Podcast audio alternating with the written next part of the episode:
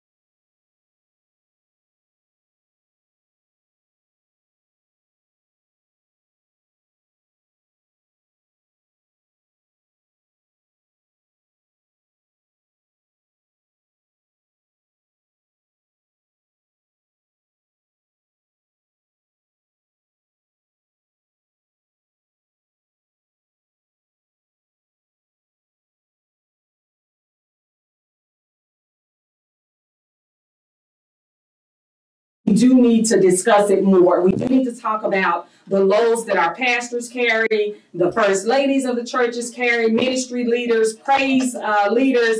There are so many people in leadership, and we don't really talk about what all that they go through in terms of managing that ministry, their uh, specific ministry. So we're going to have uh, Pastor Dixon from Mount Gilead Baptist Church in Italy, Texas, with his lovely wife. And then we're going to have Dr. Tanya Cunningham. She is a specialty uh, grief counselor, but she does a lot of other things. And I had the pleasure of speaking with her. So she'll be on tonight. And then during Girl Talk, we are going to have a couple of different topics that we go over. Uh, primarily, we'll be talking about Black influencers, African American females that are making moves that I'm really watching and uh, enjoying. And then we'll talk about, uh, of course, some of the news about the pastors that are in current events. Really need to talk about that. Uh, and what else do we have on deck? Oh, yeah. Something that we're going to need going from spring into summer is how to be mindful about our relaxation. Nisha is going to bring that to us tonight as the balancer. So we'll have some lessons on meditation. And if I can meditate without falling asleep, we know that we have been successful because anytime I'm sitting still, only thing I can do is go to sleep. So last week and the week before, I had the opportunity to speak with several groups about the emotionality of success. And one of the things that I talked to them about was disappointment, dealing with disappointment. So I want to highlight that a little bit tonight because I got a lot of questions following those talks and people actually inboxing me saying that makes sense. I didn't ever think about it. So when I talk to people about the emotionality of success, I help them understand that success is not, not always up in the air. We're not always on cloud nine. We're not always doing well. That there are some points in our journey where we're actually either failing or falling short. And that does not mean that our journey is over. It means that we need to step back and reflect on what we're doing and actually come up with another way to either do it differently or do it better. I also told a group of teenpreneurs, and uh, let me give her a shout out, Miss Star Williams. She, uh, uh, let me see, I don't think it's owned, but she runs the nonprofit Stars United Global Outreach and does a lot of work with young entrepreneurs. But one of the things that I told them was that in your um, failure, there is success. Because what failure does is it agitates you, and agitation brings about growth. And if there's no growth, then how can you consider yourself a success? And we brought that in as well to talk about entitlement. That a lot of people feel like they're entitled to success, that things should just come naturally to them. There should be no hiccups. But that's called entitlement. And we don't ever want to get in a place of entitlement because that also will um, stunt your creativity and your growth. And you never really know what you're fully capable of. So I'm okay with agitation. I'm okay with failure, but I don't sit in agitation and I don't sit in failure. And that's what I encourage people to do when I've been talking to them. So that's kind of what I've been on the last few weeks. People have been asking me to speak and I'm thoroughly enjoying it. Each time I get to share a different little bit of what's actually going on in my mind that we keep bringing up here every month, talking about the emotionality of success, and then things that people talk to me about just in daily interactions. So last month was March, and some of you know that both of my grandmothers are named Rosie. I love my Rosies. So one Rosie has gone on to be with God, and the other Rosie is here. And so you see a picture now of my Rosie uh, that has gone on to heaven. And then my other Rosie, she turned 87 last week. So when I was growing up, I thought that everybody's grandmother was named Rosie because both of mine were Rosie. And they had such a huge impact on me and who I am. Uh, my grandmother Rosie with an I, she was a uh, house cleaner, if you will. She was a maid. And she would take me out to people's homes over in North Dallas, off of Turtle Creek. We would go out there every week, and she uh, taught me so many things about how to be a woman, how to carry myself, how to speak up for myself. And then my other grandmother, who I say Rosie with the Y, she actually worked in finance. She worked for the Dallas Urban League for years. She's been uh, in accounts payable a, a really good money manager. So she taught me a lot about what I know in terms of finances. But with both of these women, I had the most meaningful and best conversations because they always respected my voice. Even as a child, they respected my voice and encouraged me to think and create and be uh, assertive. All of these words that they would feed into me. And I never once got in trouble for speaking my mind, but what I would get in trouble for was not asserting myself. So if I came in the house crying about what somebody did to me, I'd get in so much trouble. So it was just those things that I was reflecting on in Women's History Month in terms of them uh, passing on. Just some of those things that I loved about my grandmothers, and I wanted to share it with you guys, my Rosies. So we are uh, going to have a good show tonight. I want you to hang in there with us. We have uh, Girl Chat coming up next with Tasha. You know how Tasha is, the branded bandit. See what she has for us on Girl Chat tonight. And then Nisha is going to bring us an interview that she did with a nice group uh, over in Dallas about the mindfulness, uh, meditation, and being mindful, and actually taking the time to just stop, which it has made me very conscious about absorbing my time when I don't have anything to do. Like if I wake up early in the morning or as I prepare to go to bed, because usually when I get ready to go to bed at night, I go straight to sleep, no discussion. I don't have to think long or anything. I just turn on Star Trek. That's a trivia question for you. I watch Star Trek before I go to bed every night. I can turn on Star Trek and I go straight to sleep. So Nisha's gonna uh, give us a little bit of information about what she learned, and then we'll go into our interviews tonight, which I just expect to have a really good time with that. So hang in there. Remember to invite your friends to Goals Don't Have Feelings with Dr. Stacey Alexander. Go on the chat, talk to us, let us know what's going on, uh, ask us questions. We'll also post a phone number. Oh, it's already up. There you go. So call us at the station 972-863-8860. Give us a call or zero, depending on where you're from, and we'll take your questions during the show. So hang tight. We'll be right back.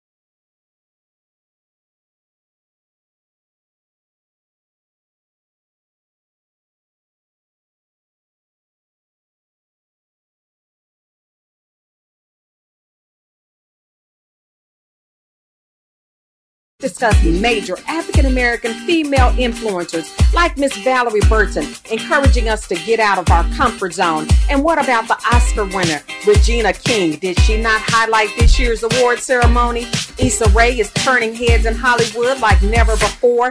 But don't forget about Serena Williams. She's using her experience to help other business women launch their own desires. And Taraji P. Henson is highlighting mental health like never before. You know I like that. Come on, Rihanna with that beauty line and Jada Pinkett Smith with Red Table Talk. Forget what Hollywood says. We can build our own platform. And Miss Michelle Obama has the highest ranking memoir ever recorded. And then look at Ava DuVernay. You know I love her hair. She's rocking Hollywood like no one else. Oprah Winfrey and Shonda Rhimes are still making moves on television, so don't sell them short. And then Luvvie, oh my gosh, her commentary, you can't beat it. No one in the market. So watch us as we talk about the major influencers because we want to know who are you watching? Thursday night, 7 p.m. Goals Don't Have Feelings with Dr. Stacia Alexander. We'll see you there. Okay, we are back on set. Boy, I tell you, live, I'm telling you, live broadcasting is hilarious. And so you'll see that's another reason why I go straight to sleep at night after being on set. So ladies, are y'all ready? Tasha, you have kind of flying. You good tonight? Girl, I have this one Michael Jackson curl that just will not stay. I know it's, Let- it's, let it's a little flat. Michael Jackson curl. She trying It's, it's a little flat tonight. I'm so sorry. I know y'all are used to me being at my best. It's just a little flat. It'll be all right. It'll be all right. It'll be all right. So y'all doing okay tonight? Yes, I'm doing pretty good. How about Oh, you, okay. Nisha? I'm doing great. I'm just glad to be here. Uh, had a little snafu over uh, earlier, and uh, getting adjusted in the in the with you guys. But I'm glad to be here live with you guys. Okay, okay. So, Nisha, we need you to scoot over a little bit. They're gonna Yes. fix that camera that's on me so you don't knock that over. Okay. Yeah, Tasha, scoot it over a little bit. Okay. Oh, Lord help us. Oh, this is the oh, this That's is the camera that's on you. Yes, yeah. Oh, and I'm controlling it. Okay, and I'm controlling this camera. Yes, you are controlling that camera. Okay. So I'll scoot over this way, Dawn. All right. Is this better? All right. Now I'm in. I'm in. You in the shot? In the shot. Okay. All right. Okay. All right. Take three. All right. Go down a little bit. Go down a little bit. Okay. Now, Don, now you're not all in here on our show. Are you on our show? There we go. Say hi, Dawn. Don't leave without That's saying But look, yeah, Donna, you on our show. All right, so we are Okay. ready to go. All right, action. Y'all Okay. We just needed a laugh break. We That's needed all. a laugh break. That's how you end the evening. Okay. That's right. So, okay, so black influencers, who are you guys watching? okay, I follow uh Luvvie, awesomely Luvvie. Okay, okay. And today I just joined. She's doing a, uh, I think like a website kind of. I don't know if it's like a newsletter. I just joined it today. You have to be, you have to ask to join. I don't know what the criteria is. Oh, and then she has one question that you ask that you should know about her. Anyway, so I got my return email back said that I, I had been accepted. So I'm kind of excited, but I do. She is hilarious. Okay, so that's what you like about her? Yes. I oh like her- my goodness. I like her wit. I like her Yeah. perspective Mhm. on Yeah, and she just says just how she feels. Yeah, yeah. So uh-huh. of course that's what I like. Yeah, I like her. And let me see, who else do I follow? Um, well, you know, I just follow funny people. You know, I, I'm not really into you know like you. Yeah, you know, and you like meditation and, and self help and all, and I don't do all of that. I do Yeah. like I I do like people who are ab- about you know movement and Mm-hmm. career wise and yeah I do like I'm not necessarily a nonfiction reader in terms of biographies and things like that, but I do I do like to know somebody's story. But I enjoy. You know, of course, I Mhm. enjoyed uh, Flotus' book, Michelle Obama. Oh, okay. Yes, yeah, I, did I didn't read book. that. Did you read the whole book? I did read Okay. book. Remember? Well, I, I mean, to throw me no, I just you were going to. I don't think you had read it the last time we talked I about have. it. I told you because I I learned some things that I thought I knew about, but I really did not. Oh, okay. Yeah, I Oh, knew. okay. Nisha, who you like to watch? I like uh, Shonda Rhimes. Um, Okay. She's very creative, Mhm. um, and she has provided multiple shows at one time. Right. So it really speaks to how creative she is as a writer, as a thinker. Okay. Um, so I, I really like her her um, her influence that she is. Now that that is what I like or energizes me is if you're a creative person and you can figure out how to make a living Yeah, at what Yeah, your yeah. passion is. Like she's a good businesswoman. very Mhm. good. Yeah. Mhm. Okay. Yeah. That's called multi, what's that? Multiple streams of income. And she, you know, each show she had Well, multiple yeah, shows. that's yeah. the- yeah. I think that's magnified. Yeah, Yeah. like Oprah too. I mean, she does a lot. Like she got the Weight Watchers contract. She got the channel, Mhm. the, uh, the broadcasting station. And she has her, she yeah, her own, her Yeah, own channel, magazine. the magazine. Yeah, yeah. she has every. Martha Stewart is that kind of person. I know she's not black, but she is that kind of person that understands. Oh, how she's to not. maxim- She's not black. Martha Stewart. Uh-huh. You trying to be funny? Well, I mean, you said it as though no one would know. Talking about, well, you never know. Y'all didn't know who Nipsey Hussle was. No, you did, girl. Don't you didn't know who he was. You thought that your daughter was talking about Nipsey Russell, and you told her that that man I had been dead. had Misspelled it, but anyway. Yes, I did know who he was. No, I did not know who Nipsey Hussle was. I'm glad to get to know what he's doing, but I did not know who he Yeah, was. yeah. Yeah, but Did I you mean, know Nisha? Yes, I was aware. What? I, so I'm not a big um, person that follow uh, pop culture, Uh-huh. but I was aware of him. You were Okay. okay. Well, you got one up on the doc because Doc had absolutely no idea. I didn't have a reference point. Yeah. I did not, but I'm, Even Lil Gal knew, but Doc had no idea. Well, but now she's learning more about you know, him. Yeah, like I'm Mhm. reading everything, and I think that's what I like is that I'm okay with reading up if I don't know, especially with the population that I work with over at the college. Like, so you know what? That's perfectly what I was talking to this group about a couple of weeks ago. The emotion out. No, that topic was the ethical responsibility of mental health advocacy in minority communities. Mhm. And what I was telling them about is if somebody comes into your office and you don't take the time to get to know what's going on with them, particularly with African Americans and the the instances of racism that we're having to face like every day now. Mhm. Like what I have to deal with now is is like what mothers had to deal with back during the civil rights movement. I'm Right. raising a son. So I have those same fears. There's no reason I should be having these same fears Right. 50 and 60 years later. So if I'm gonna sit down at your desk or sit down at your on your sofa as a client and you don't take the time to actually understand that when I tell you I'm afraid, Mhm. you minimize my fear. Oh, you don't have anything to worry about. Nothing like that could happen to your son. Well, yeah, it could happen to my son because the white man doesn't care what his education is that he runs up on at the grocery store or the on the highway. It doesn't matter, right? man. So that's what I did with these students when they were coming in talking about Nipsey Hussle. Let me sit down and, and see what this dude is doing. Like, why are they, one, why do they think it's a conspiracy? The, you know, that, Mhm. you know, the government killed him. And two, what was his uh, impact? Right. Uh, for them, you know, because they felt like they personally knew this guy. Right. So- right. Yeah, okay. So I stepped off my counselor. Let me step Yeah. down. yeah. All right, yeah. Okay, so then uh, Tasha wanted to talk about the um, situation with Pastor John Gray Yeah. and how he keeps falling into the news. Right. Yes. Yeah. That kind of. we're going to be nice about it because he is a man Of the cloth. of the cloth. Yes. What makes you think that we that we would not be nice about it? I'm just going to be truthful about what I think. Okay. You know, but everyone knows he he had been in the media uh recently because he was uh allegedly had an affair. Okay. Okay. Nice. And so, because he's saying that he did, well, what he is saying, what it sounds like to me is that he had maybe an emotional affair. He said, you know, it was not any sexual relations with that woman. Okay. Um, and he and his wife were on uh, the real, I guess, a few weeks ago, and so I wanted to make sure I taped it so I could watch it.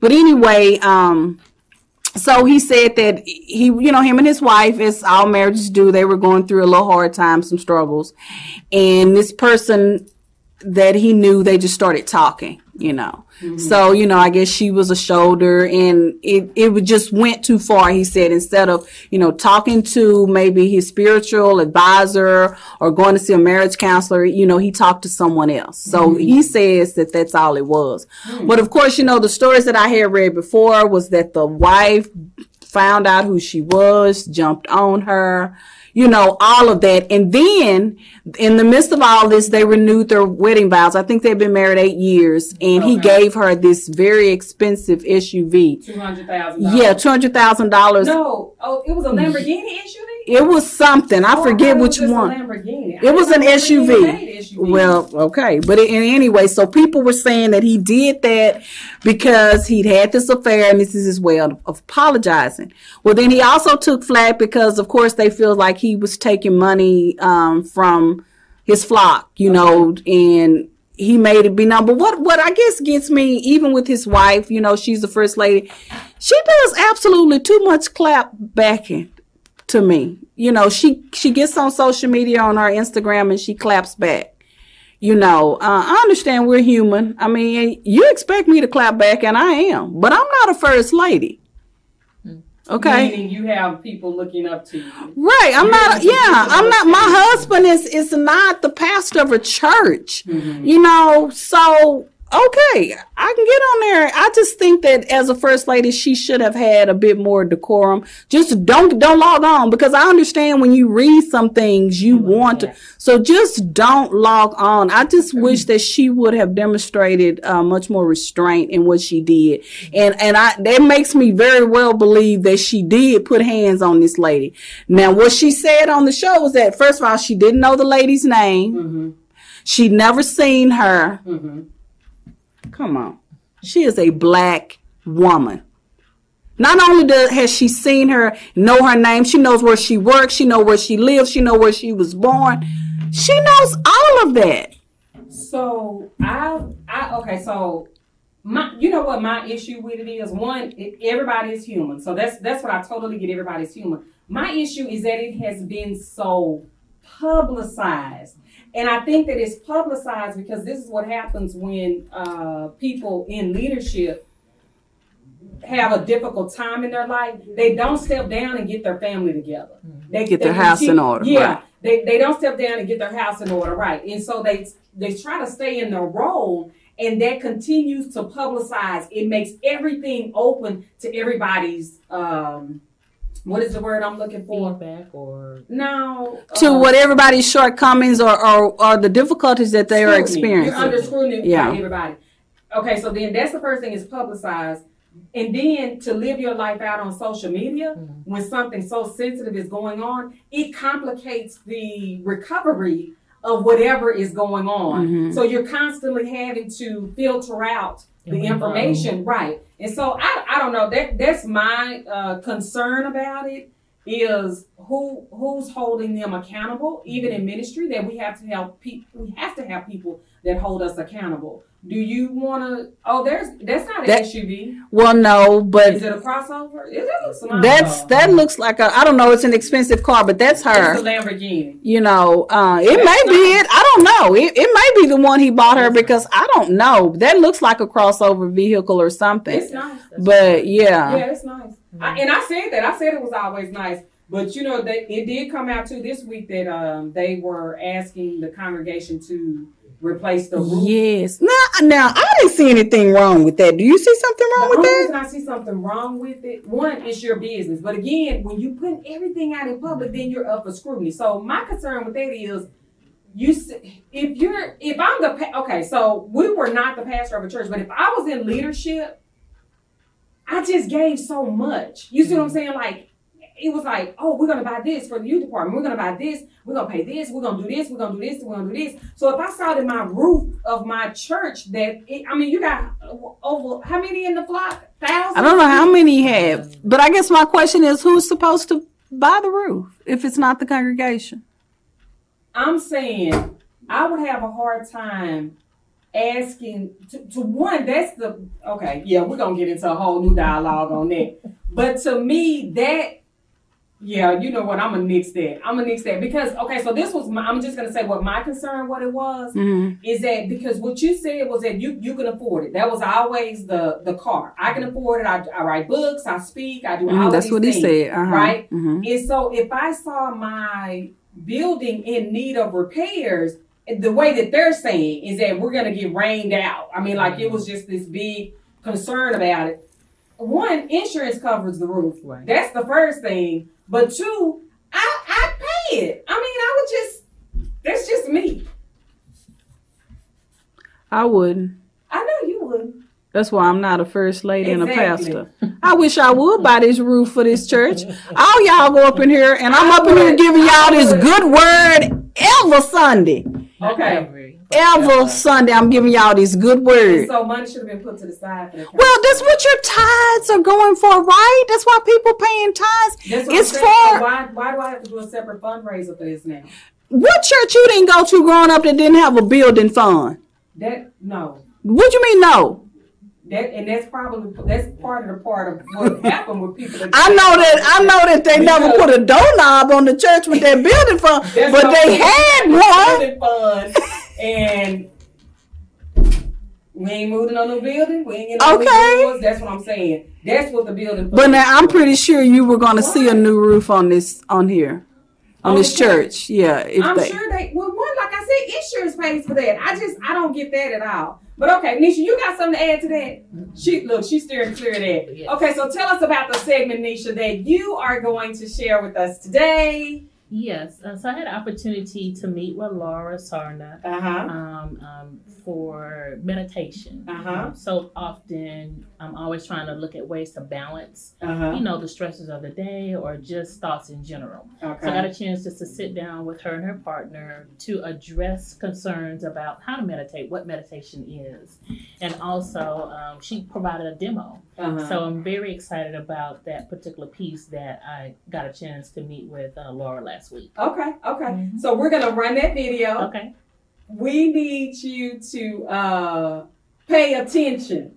I told Nisha, boy, that was relaxing. So make sure you pay attention because they give you some definite tips on meditation, being calm, all those things. Done. Can you put the camera on me? Because Tasha over there on the phone. Oh, were you talking to me? Yeah, that's that's it. That's not it. you were, I didn't know you were talking to me. I thought you were still on the meditation, and and that's not my For genre. So I was just sitting no, over here. meditation is not yours. You're a hype girl, But you- if it's anything. very freeing and relaxing. Is it? I'm Have gonna you- listen. Have you to, tried it? so in meditation, let me just ask this: When you meditate, mm-hmm. you just want me to sit there and be quiet? So it is you uh, getting in contact with your body, getting in contact with your thoughts, um, because we're always running constantly. Constantly, it's just like a computer. You have to reboot the computer, shut it down, because if you don't, it won't run properly. So we ourselves are a system. We're constantly interacting with people. We're constantly having you know positive and negative you know feedbacks and so sometimes it can be draining on you emotionally physically as well as spiritually. So when you meditate it allows you to fall off the grid to get quiet to silence yourself so you can be able to have clarity as you move throughout your day throughout the week. And so there are a lot of good benefits uh, to meditation Okay, so we're gonna watch this reel. Okay. Uh, Nisha interviewed someone off site, so you guys stay tuned, catch this, and let us know. Remember, you can always call in with your questions or you can chat. The phone number is 972 863 8860.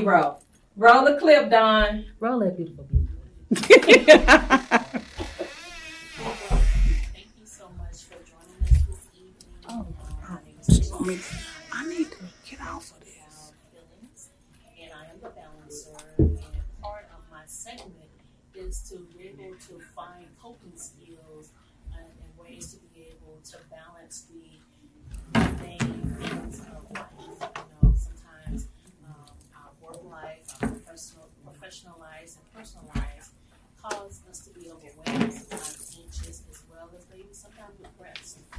so, my role is to find out what are some ways that we can be able to balance those energies, those forces that causes us to be fatigued, uh, causes us to eat junk food um, when we know we're trying to eat healthy. And so today, I'm here with Sharon, as well as with Laura, to talk about meditation, meditation. And so I'm going to have themselves, and then we're going to kind of talk some of the ways and beneficial ways that you, as the audience, can be able to say, "Hey, let me look a little look a little bit more into meditation and how I can use that to help me from day to day." Meditation to me is about being in touch with yourself, listening to yourself, just being quiet. And so meditation gave me that peace, that calm, my stress left. Uh, I have more energy at my age right now than I've had when I was. Uh, so I'm Laura Sarna, and our um, business here is called For the Love of Healing. One thing that you all have to realize about meditation, it's not like I'm going to go sit on a mountaintop and go om for a day. That's old news. It's not what works today and with our, you know, I mean, that's something we might strive to do once in a while. But I started meditating um, five minutes. So what I did was I set my alarm for five minutes earlier in the morning, and my brain just was so constantly thinking, thinking, thinking that I couldn't even fathom how to stop that. So I got a little book of affirmations, and every morning in that five minutes, I just sat in my rocker and I would read an affirmation, and then I would just repeat it for those five minutes. So what that did was, as I moved through my day, every time that I started to notice, oh my God, there's those negative thoughts, or there's the fear, or there's the stress, I now I had a tool. I could go to that affirmation and I could feel it shift my brain instantly. So I realized that meditation can be a lot of different things, but for me, that's what it was just a simple couple of minutes. I very quickly got addicted to it. Literally, my body was like, oh my gosh, we can't go without this. And so gradually, my meditation time increased. But that's how I started. That's how started. I, that's very pivotal of the fact that you pointed out to the audience that it's not that you're sitting on top of a mountain or um, sitting by a creek, which that may be the approach for some. But for those that are novice and who's beginning the stages, I think you provide a, a simple platform of just being able to uh, do it in increments. So let me ask you this because um, I'm sitting before entrepreneurs and part of the audience that we do tap into every first Thursdays of the month are entrepreneurs. And so when you talked about um, meditation has been a, a lifespan, a lifetime for you to be able to tap into dealing with issues of anxiety. Had you had anxiety prior to you making meditation a daily ritual? Oh yes, oh yes. And, and I can- I have to say I didn't necessarily recognize it right away as anxiety, um, but I was always on a tight tether. like um, myself and Stacia, we are licensed professional counselors, and so one of the questions I get often is, so how do I deal with being anxious or dealing with being overwhelmed? And if they're not one of my clients, one of the first questions I ask, well, are you seeking counseling? And if they are one of my uh, counselors, I mean, one of my uh, clients, then I would say, hey, let's find some tools that are benefit beneficial for you. And so I, I say that to say to encourage people who's dealing with anxiety, depression, or um, any other mental illness that yes, seek a counselor, but in you work with that counselor, he or she will also help you to find additional um, tools as well as coping skills to be able to um, deal with them simultaneously. And so this is just a, an additional tool, or a tool to look into, help you to deal with such issues as anxiety. You know, because we are all, you know, um, captains of our ships. And so we're able to control the ship, which is the, the inner self of us. How do you how do you do that when you have so many thoughts? Well, there's there are many ways to combat. Okay, and that's common. Okay, even for an experienced meditator who's been doing it a long time. So with your intention, and uh, you you will you will get benefit even for one or two minutes, as Laura had said.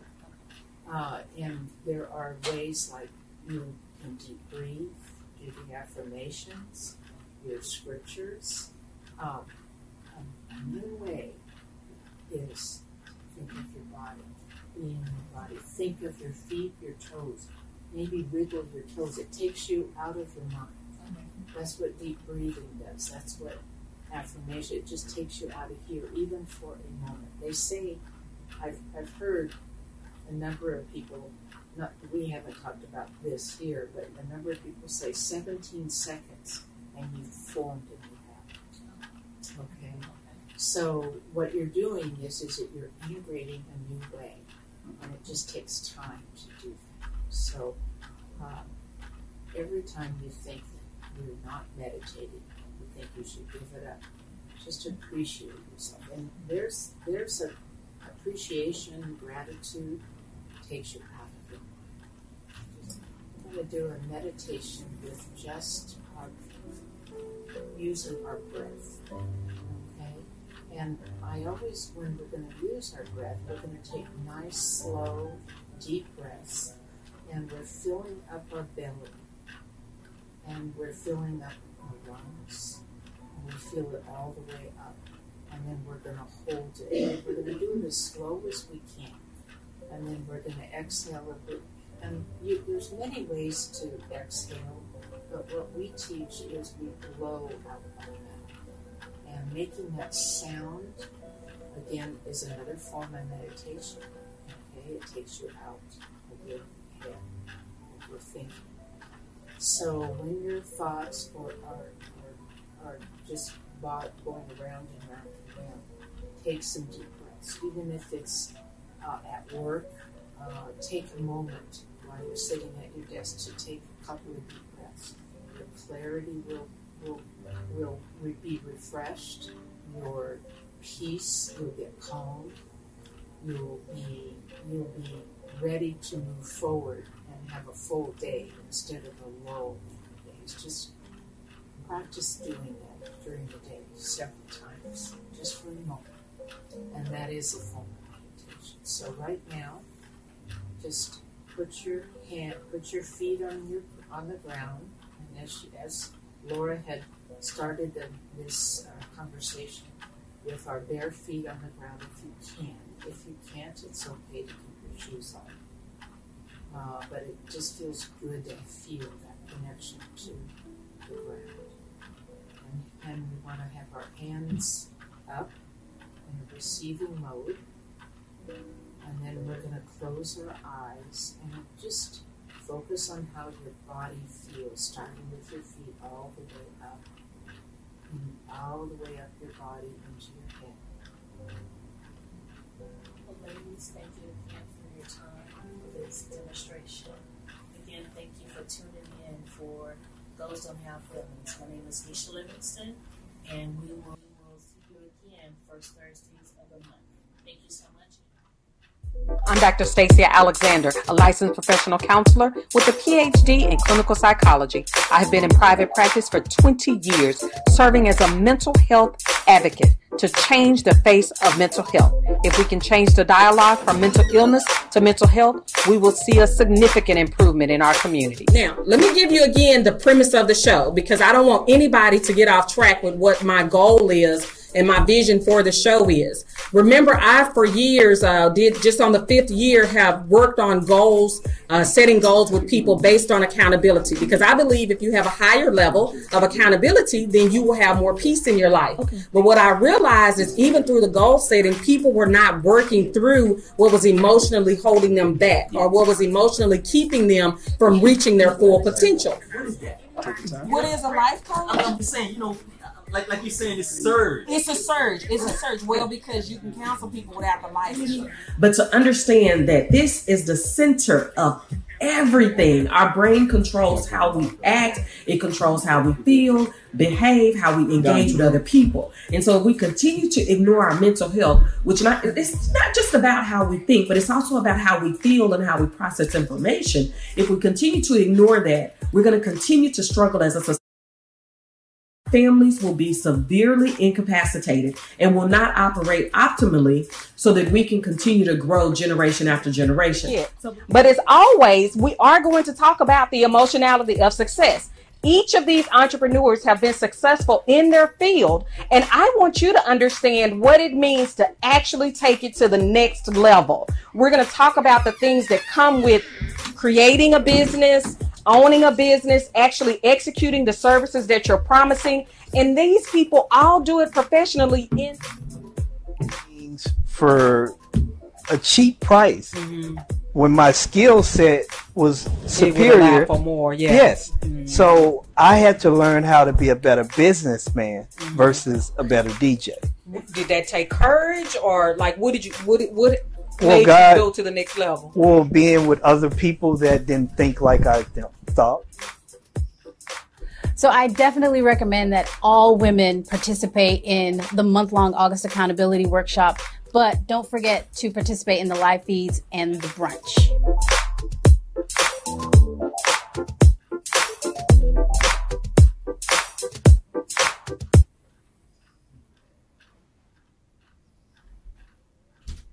Okay, welcome back. So, how did you enjoy those tips on meditation? I told Nisha I did try very hard. I found myself falling asleep several times, so I have not mastered that. So, it was good to hear that it is okay if you fall asleep the first couple of times when you uh, begin meditation because it is teaching and training your body to relax and actually feel the Mhm. connection. Did you see that? Feel the connection. Tasha said she didn't feel the connection, but of course, that's because she will not slow down long enough to feel anything. But um, it was a good excerpt, and we are very thankful to them. So make sure that we're going to tag them on the Facebook page. Make sure that you check them out. They are very skilled at teaching people to meditate. And Nisha explained it to us. It's about actually finding the core and centering yourself. It does help with stress management. It helps with your overall health, your mental health. She talked about it uh, in terms of anxiety and depression, grief, that people will use meditation. So it is a good resource for you to have. And I will try it. I don't know if I'll stick to it, but I definitely will try it. So we are on to our first interview of the night of our guests. We have Pastor Dixon and his lovely, lovely, lovely first wife, Keisha, right? Right. Don't want to forget. So we have them in the studio tonight, and they agreed to join us for our discussion of the emotionality of success. No, that's the emotionality of success. We're talking about the emotionality of ministry, right? So the reason we wanted to talk about this because we are seeing far too many statistics, uh, statistics about people actually suffering from depression and uh, people getting it mixed up, thinking that uh, depression it reflects a lack of faith, and we know that it does not.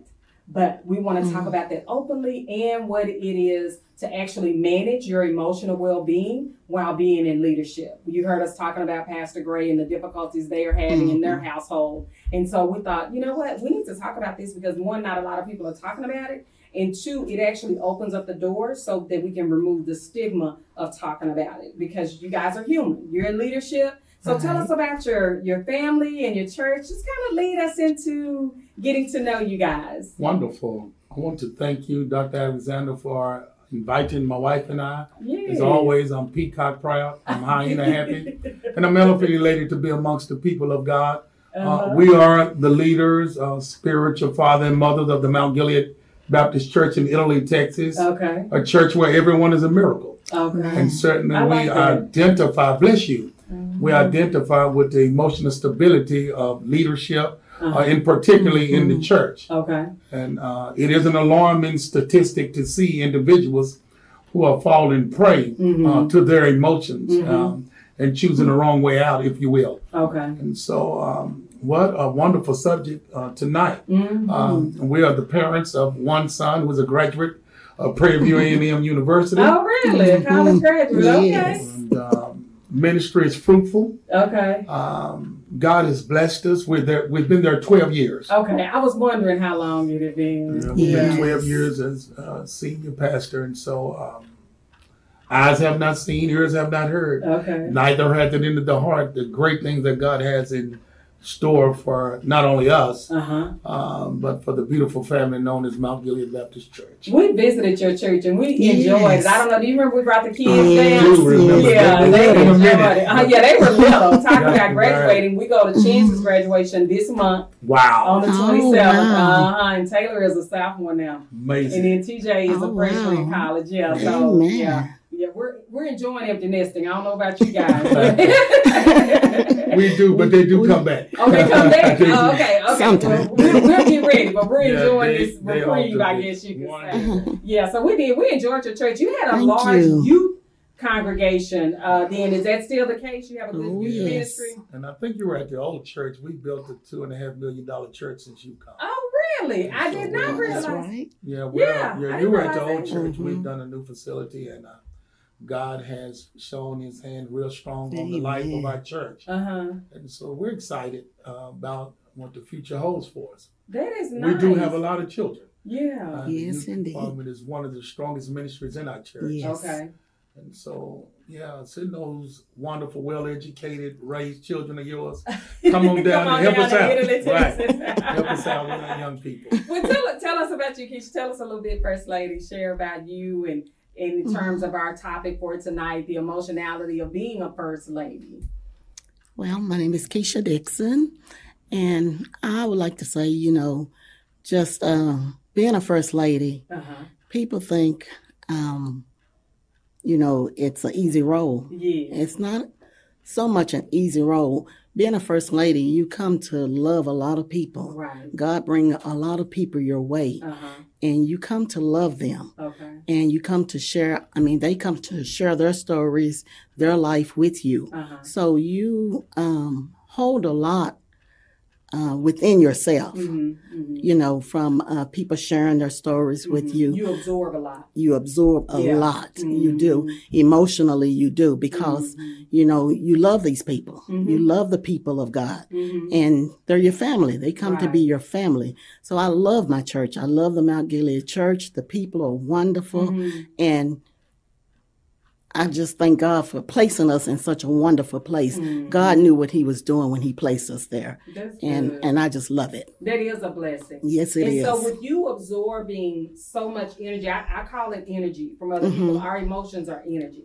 And you're right. absorbing so much energy from other people.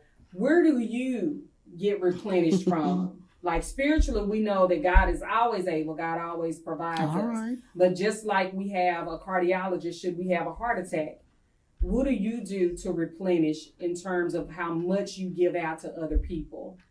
That's a good question. That's a good question. That's a good question. I like it. Your book is a wonderful book, The Balancing Mhm. Act. Okay. Okay. But um, there's a guy by the name of Daniel Thurmon has a book called Off Balance on Purpose. Okay. And he used an analogy of a tightrope walker. Uh-huh. And when we see them walking the tightrope, it looks like they're on balance, Mhm. but they're actually off balance on Mhm. purpose. Okay. And so I think that the real challenge is managing the imbalances or the Okay. unbalances, Okay. even when it comes to emotional stability. Uh-huh. Um, um, you get involved because being a pastor, it's a dichotomy in a real sense. Right. Because God says, I give you pastors after my own heart. Mhm. He gives us to the people, but he doesn't give the people to us. Mhm. So I'm shepherd and sheep. Right. Right. And with that, you know, uh, emotions rise up, but you cannot operate Mhm. uh, within the confines and, and, and now nor allow them um, to dictate Mhm. uh, how you behave. Okay. Uh, you have to be rooted and grounded in the Word of God Okay. in order to withstand the onslaught Oh, of yes. emotions That come at you. comes through Mhm. four to five hundred So people true. Mhm. uh, week in and week out. Mhm. Mhm. Uh, it is my um, conviction. People often ask me, Pastor, how do you please 300 people? Mhm. I say, I don't. I please Uh, God. I please God. yeah. And He handles those. And he handles them. Yeah, he handles them. Right. Right. Right. I think you make a good point when you when you say that you please God, but when we're handling those 300 people, like it's real. When we say pray for your pastor, Mhm. pray for the first lady, Exactly. that's real. And I don't know if people are actually internalizing the impact of that. Like we're we're not praying that you're just gonna get up and be able to preach on Sunday morning. We're not praying that you're gonna Mhm. come, you know, run the women's group or what have you. Right. We're saying there are so many things, hum, hu- just basic humanity that are going on when you go back to your household. Because you know, Trent and I were uh, over there at uh, the church. I, I won't say names or whatever, but we realized that our marriage had Mhm. to really dig down deep and develop a, an entirely different core of who we were as a couple being in leadership like that because people were pulling Wow. on us from all different ways do you guys find that like how do you Exactly. manage that just the Exactly. sanctity of your marriage Exactly. Um, I, my wife and I, we're prayer warriors. okay Um, Mhm. And I, I have the blessed opportunity to preach young preachers, and and uh, it is my conviction also that prayer and preaching are the twin towers of pastoral ministry. mm-hmm mm-hmm Prayer and preaching are the twin towers mm-hmm of pastoral ministry. The preaching man has to be a praying man. mm-hmm Mhm. If the preaching man is not a praying man, then he has a loose grip on God. mm-hmm And when you're prayerful, it is the wonderful weapon of guiding our marriage, our extended relationships, mm-hmm our church focus. Because you remember when Moses was acquiesced by God to go down and do some things on behalf of the God, and they get to the Red Sea, and there's a problem. mm-hmm Mountains on either side, sea in front sea of them, the Pharaoh behind them. mm-hmm And he says, What's that in your hand? mm-hmm He says, It's a staff. mm-hmm And that's what Mhm. prayer does. It helps you to develop a wonderful staff. Can't do it by yourself. mm-hmm Right. If I use my staff, that frees up the emotion, emotional onslaught. I try to delegate, and prayer allows me to do that in such a way that um, I developed some wonderful relationship and doing ministry. So I use my staff, and that helps mm-hmm when not being bogged down with so much emotion. mm-hmm And then the number one thing is, it's not my church. mm-hmm At the end of the day, it's Mhm. God's church. mm-hmm Don't get so tied up and tangled up and emotionally bound, thinking that you have to solve all the problems. mm-hmm Put it in the hand of the Lord. And so that's how you maintain your marriage is in when you put it in the context of marriage. Because I remember Trent and I actually had a conversation that Uh-huh. I'm still a woman. Right.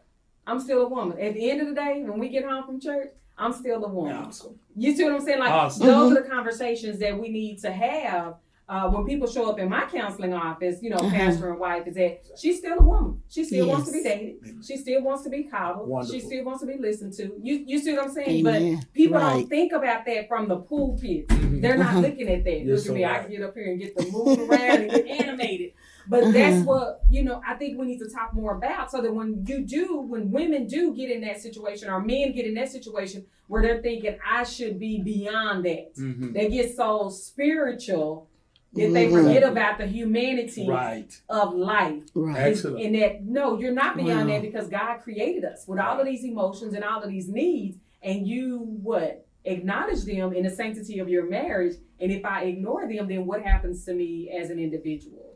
Hmm. The beautiful thing about us being at Mount Gilead and God allowed me to truly pastor. Mm-hmm. Yes. And uh, of course, uh, not perfect, and I don't submit my blueprint to how I do it, Mm-hmm. but we certainly take our vacation time.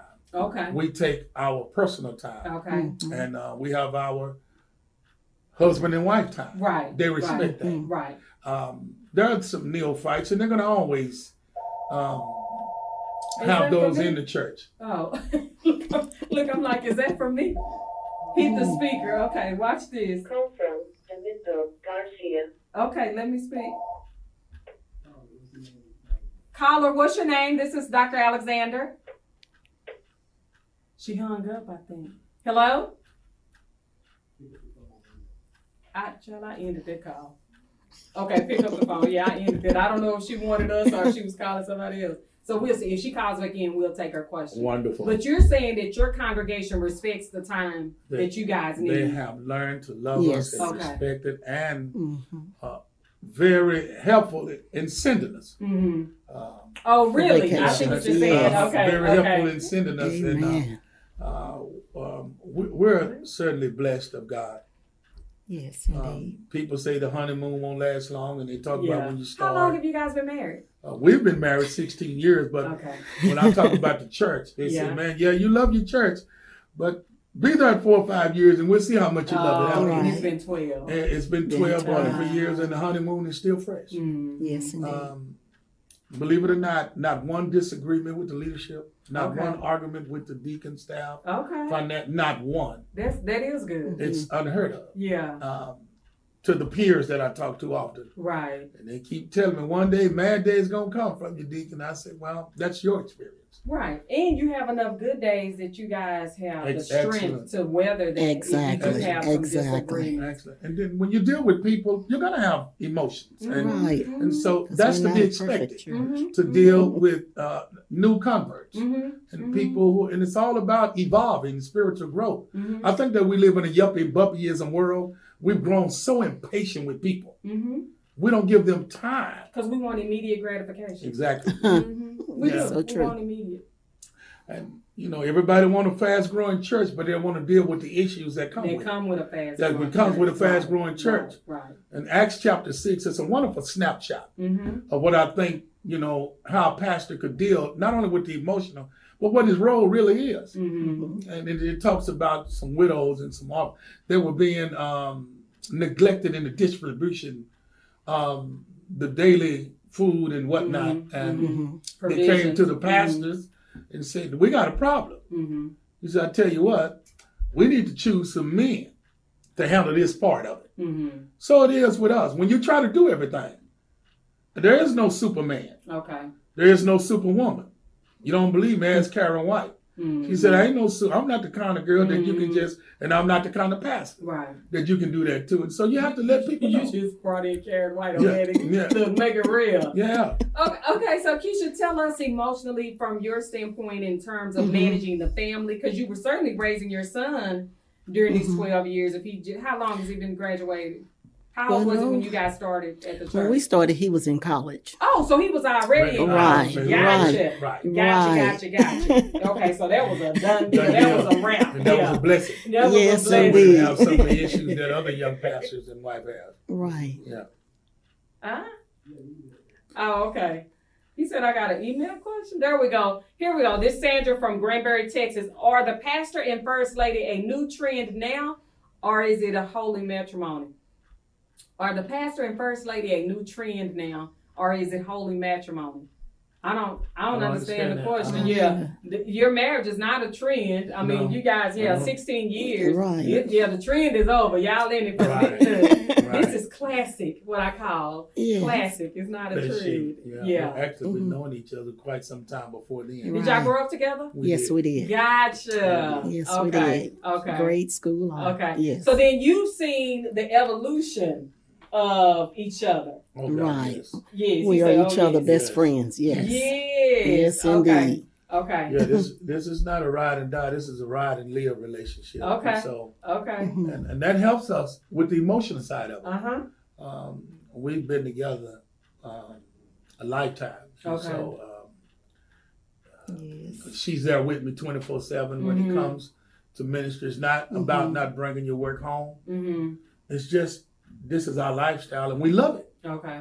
You know, uh, when your needs and wants are the same thing, it's not only that you need the word, uh, Mhm. but I want the word. Okay. And, I, and uh, the responsibility has actually been um, a growing principle in my life.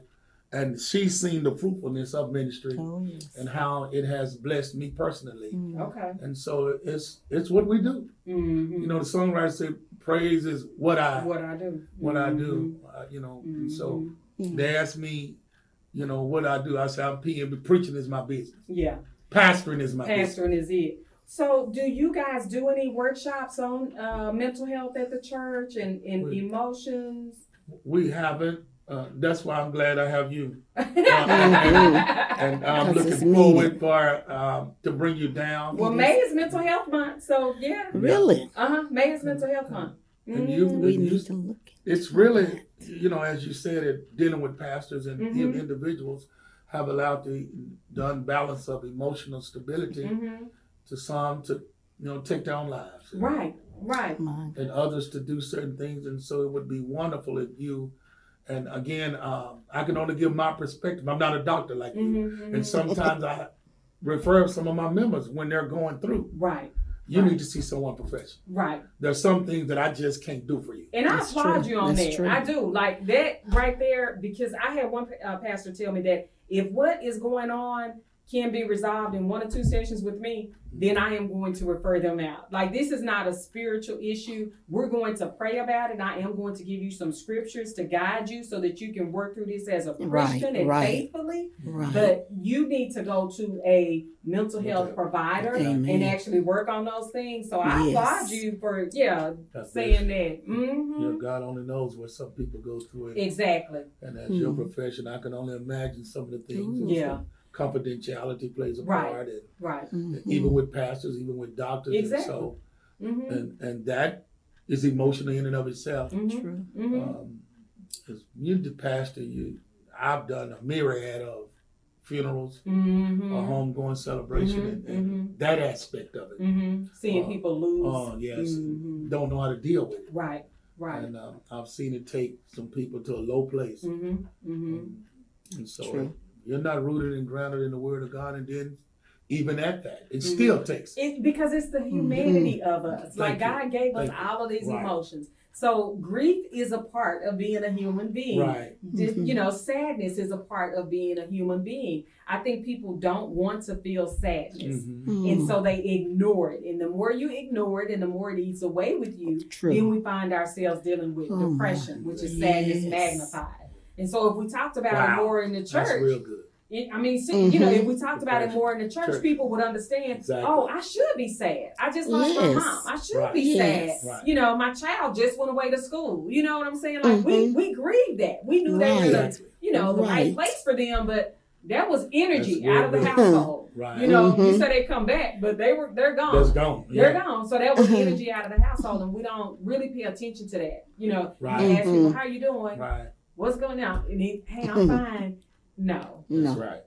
yeah, That's so true. it is. It's it's Wonderful. important. Mm. So, do you guys? Is there anything like you wish churches had at their fingertips in terms of handling the emotions, like as pastors, as pastor wives, the kids, the preachers' kids? You know, like, do you guys think that there's something as mental health providers we could do to help uh, ministry? I I do, um, and you're doing it. Okay. Number one, Mhm. Okay. and I'm Just seeing show. um, Mhm. a stigma lifted in these latter days. Mm-hmm. Uh, but for African Americans, you know, it's taboo to call a counselor. Yes. Or and so we don't want. I'm not crazy. I never Right. said you were crazy. Right. You just Right. need some professional help. Right. And so Right. that's the problem I see Right. In the you know in the African American churches. Mhm. We we don't think we need Right. that right. type of Mm. help. You are right. And Mhm. so, So and- and, that's that really hurts us. And so, what I think we need to do is stop being in denial. yes. You know, and d- denial is an acronym: D E N I L. Now, what does it stands for? Don't even know I'm lying. D E N lying and don't even know it, and that's scary. Don't even, Even know though I I'm am lying. lying. Right? I'm in denial. Don't even know I'm lying. You're in denial, and so Hmm. You okay if I? Yeah, I You're good. I I give you the credit, but No, you that's, don't have to give me the I'm gonna credit. give you the credit because That's- that's. I mean, seriously. That's it. Yeah, Don't you don't even know you like. don't And, you, even and I know. tell people That's all the true. time, yes, the hardest person to talk to is somebody that does not know they lying. Lying. That's it. that is the hands down. That's the hardest person Wow. to talk to. So Because if true. you know you lying, then I can kind of rationalize it. Uh-huh. But I'm talking you, you know you lying. Mhm. Yes. It's, yeah, and that's what a lot of people are doing, especially when it comes to emotions in the church. And I have watched pastors come apart in the Mm. You pulpit. and I. Wow. Exactly. And it is reflected across the Across the pulpit. I have actually said, why are we getting fussed at every week? Why are you Wow. in that pulpit fussing at us every Uh-oh. week?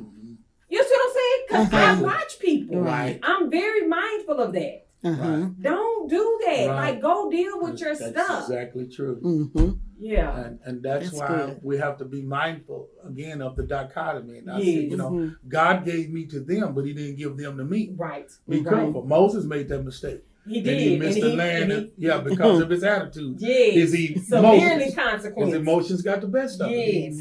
And yet, there's a flip side to that. And Okay. I think that's one of the major problems Mm-hmm. in Christendom. Okay. and that is people operating with their emotions. Right. Why you didn't come to Bible study? I didn't feel like it.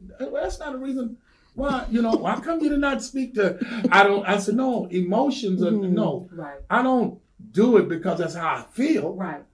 No, you shall know the truth. Right. You know, and so this this knowledgeable thing about we don't operate on emotions in ministry in a real sense because if I did, I wouldn't be effective. no, I'm sure it wouldn't. Like you said, it- yeah, I wouldn't be it's going to be a problem. Right. Okay. So then that's okay. So this is the nitty gritty of it. Okay. Because Mhm. I can't operate on emotions when I'm in front of the congregation. Right. Right. I remember somebody coming to me saying, "I watch you," and I'm like, "What?" She's like, "I watch you. I'm looking at you. I know every time you want to go off on somebody, but you don't. You know, it's you." So what Uh-huh. she had done, Uh-huh. even my minute changes in facial expressions Mhm. she had learned when I was dissatisfied with somebody's behavior. But I'm talking to this person still being professional or what have you. But that is the you see what I'm saying? That's the rip. Right. That's the rip. When you're in Yes. ministry, when you're in leadership, that's the rip right there. Is Mhm. that I need to maintain some decorum. Right. Exactly. I, I do need to do that because Yes. I'm being Christ-like. The Mhm. human side of me is on the inside screaming. And that's what we have to deal with when we come out of the pulpit, when we come out of the Yes, church, when we get back home, is that I can't continue to stifle that. I can't continue to stuff it. So I have to look at my husband and say, Do you know what they did back there in that BTU last night? or do you know what they did? Exactly. You see what I'm saying? And he and he has to be willing to sit there and listen. Right. And I say, baby, you can't get upset with them about it. Yeah, Uh-huh. I can because I'm human. Right.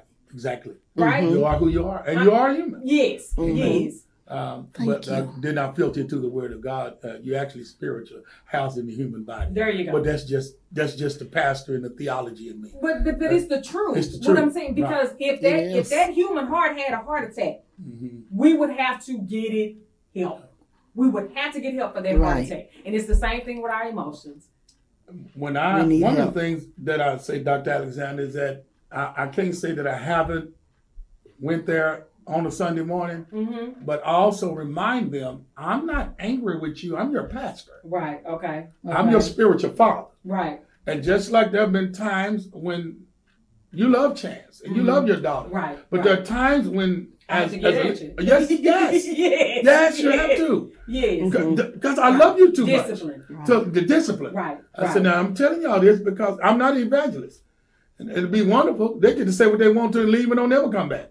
You're but you're gonna right. you're gonna Yeah. see me every week. every weekend and week out. And But it's isn't that what a real father is? That's I what a mean, real you- you father see is. saying? That's what it is. Right. I, I can discipline you because I love you. That's it. Yes. That's why. If I didn't if I didn't discipline you, then you. That's when you need to start worrying. If I let you get away with anything, that's when you need to start worrying. That's Wow. Yeah. And that's Yeah. the deal. And I try to remind them, and I ask God in private time and uh, my meditation, Lord, always allow me because I don't know who's visiting. Right. To make sure that I set it in order. Yes. Because when I do kind of Mhm. go there with them, I said, now I, I've told us, you know, this is not a ball game. Uh huh. We don't get up and walk during the benediction. Okay. Don't don't make me go there with you, Mount But you're teaching church I'm trying to teach. decorum. Exactly. Exactly. Yeah, because Exactly. don't nobody teach you. You- Somebody- You, don't ever know, and we do have a lot Right. of new babes in church. Right. So I, I, I appreciate you guys coming on the We're set. thankful. I mean, okay, so they, and Mount Yeah. Gilead, you say it a different way. I say Gilead. That's my country tale. How do you say it? Mount Gilead. Mount Gilead. Yeah, I Uh-huh. heard you say it. I picked up on Right. it. Yeah, because I'm saying Mount Gilead in Italy, Texas, but Mount Gilead in Italy, Texas. They do. I, I remember you guys just having a, like the kids loved. It It was a warm and Mhm. welcoming. Yeah, they enjoyed it. So I, I'm really thankful that your guys' ministry is Wow. continuing to grow. I- and I know you're touching a lot of lives because there was a lot of kids, Awesome. baby. Thank you for Yeah. those Still wonderful is. words. And your husband again, you know, I grew Uh-huh. up with him. Yeah. And uh, uh-huh. we thank the world of both of you. Thank you. And I'm going to hold you to So that. We want you to come down and Oh yeah. bring your gift.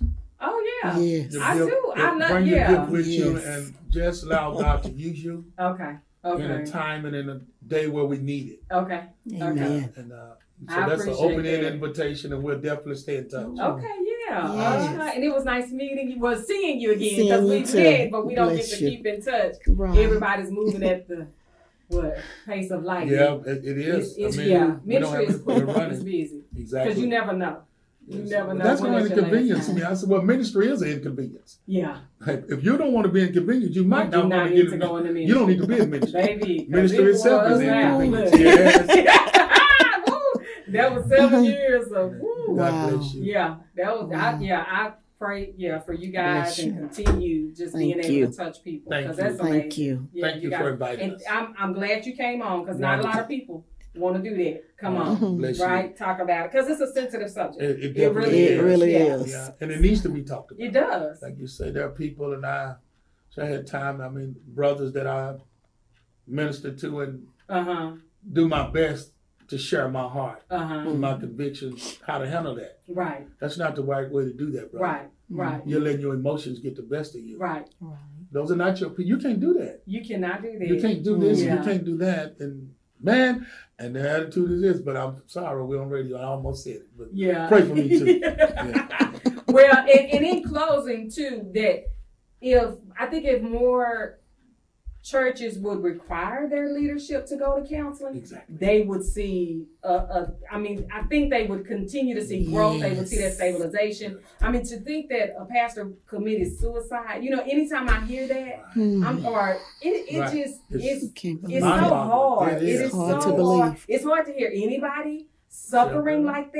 Mhm. But um, Yes, indeed. yeah, is One that you, yeah that you you- and I think what happens is they feel like they can't tell anybody Mm-hmm. what's going on, so you do end up absorbing it and internalizing it. And I'm saying to any pastor out there, there are counselors who will work with pastors. Yes. And we are required by law to maintain your confidentiality. I work with several pastors and their families, and I never look at them in the eye when I see them out in public because I Mhm. maintain their confidentiality. Nobody knows that they come to me, and they'll never know that they come to me. I've watched their kids grow up. You see what I'm saying? Exactly. Wow. It- but, but that's what uh, that's what counseling good. is. Yeah, and I don't think that's preached enough in the room with preachers or first ladies. That just go, It's, it's, Mm. just go. I thank God for my wife.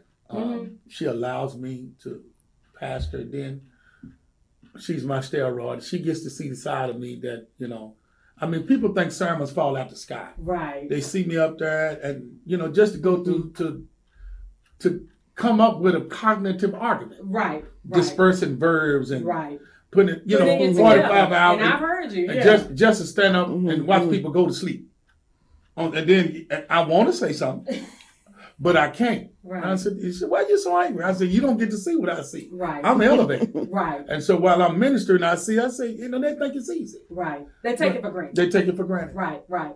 Yeah. So when we say pray for your pastors, pray for your first ladies, Amen. pray for the ministry leaders. It is serious business. It's not about what they're doing at church. It's also about who they are as a person, who they are physically. They're absorbing a lot of energy, and that is stressful. And you want your pastors and your first ladies to have long lives and those ministry leaders because you know you're not ready to step up into that ministry and lead it. But we want you to pray for them. So I thank Dr. Uh, Doctor. Uh, am I speaking something? I'm- I'm- I, I thank Pastor I'm Dixon and his about that. lovely Yeah. wife, First Bless Lady you. Keisha Dixon. Thank you. I'm coming to the set. We are now going into our next interview with Dr. Tanya Cunningham. She's a grief counselor and does a lot of work in ministry surrounding grief and loss and helping people to understand it as a Christian. So make Mm. sure, you know, I know you need to take a break, but don't go yet because her video is coming right up after uh, we sign off, and then I'll be back to kind of close everything out with the girls like we do every night. We have our girl uh, games, if you will. So here we go, Don. Roll a clip with Dr. Cunningham. Oh, I know we, yeah, we know each other. But this is Dr. Tanya Cunningham, and she is a grief specialist, is what I know her as. But she has a lot of credentials: life coach. You are a grief strategist. Right. Uh, what else? Because it was a lot. What else? Tell them. I'm an author. Okay. I'm a mortician. Really? That's what most people don't know. I yeah, am. I did not. I am. I'm a mortician. and you're actively working as a mortician. I do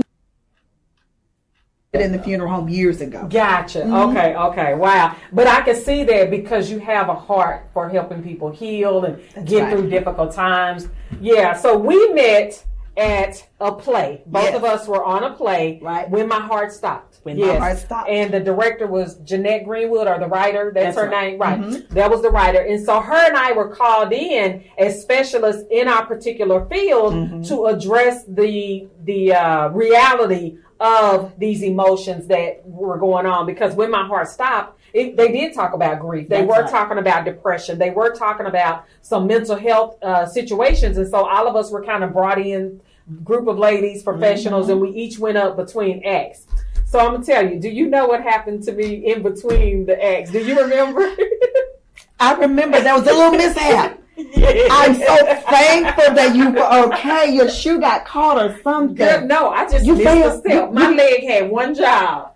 And it, so what happened in between the sets, they dropped the lights down to Yeah, black. and so right. it was completely dark on stage, no side lights or anything. And I had measured it. I had watched you guys do it. I knew what I was doing.